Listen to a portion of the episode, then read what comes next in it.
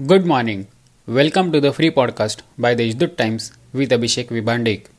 Let us listen to the morning news bulletin.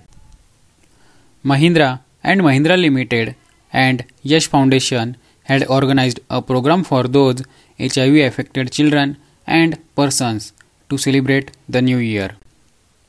Kalidas Auditorium in Nashik will be reopened from tomorrow, January 3, with presentation of drama Kranti Surya.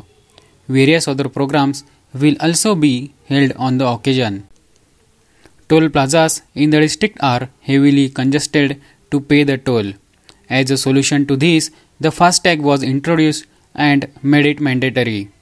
The implementation was pending since last year.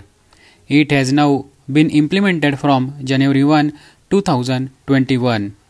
As toll has to be paid at Ghoti, Chandwad, Pimpalgaon, toll plazas on the outskirts of Nashik.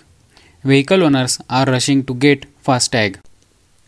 District Collector and police have set up a coordination cell to jointly take action against illegal activities or businesses in the city, as well as in other parts of the district. It had not received a single case against gambling activities and illegal liquor sale on December 31st.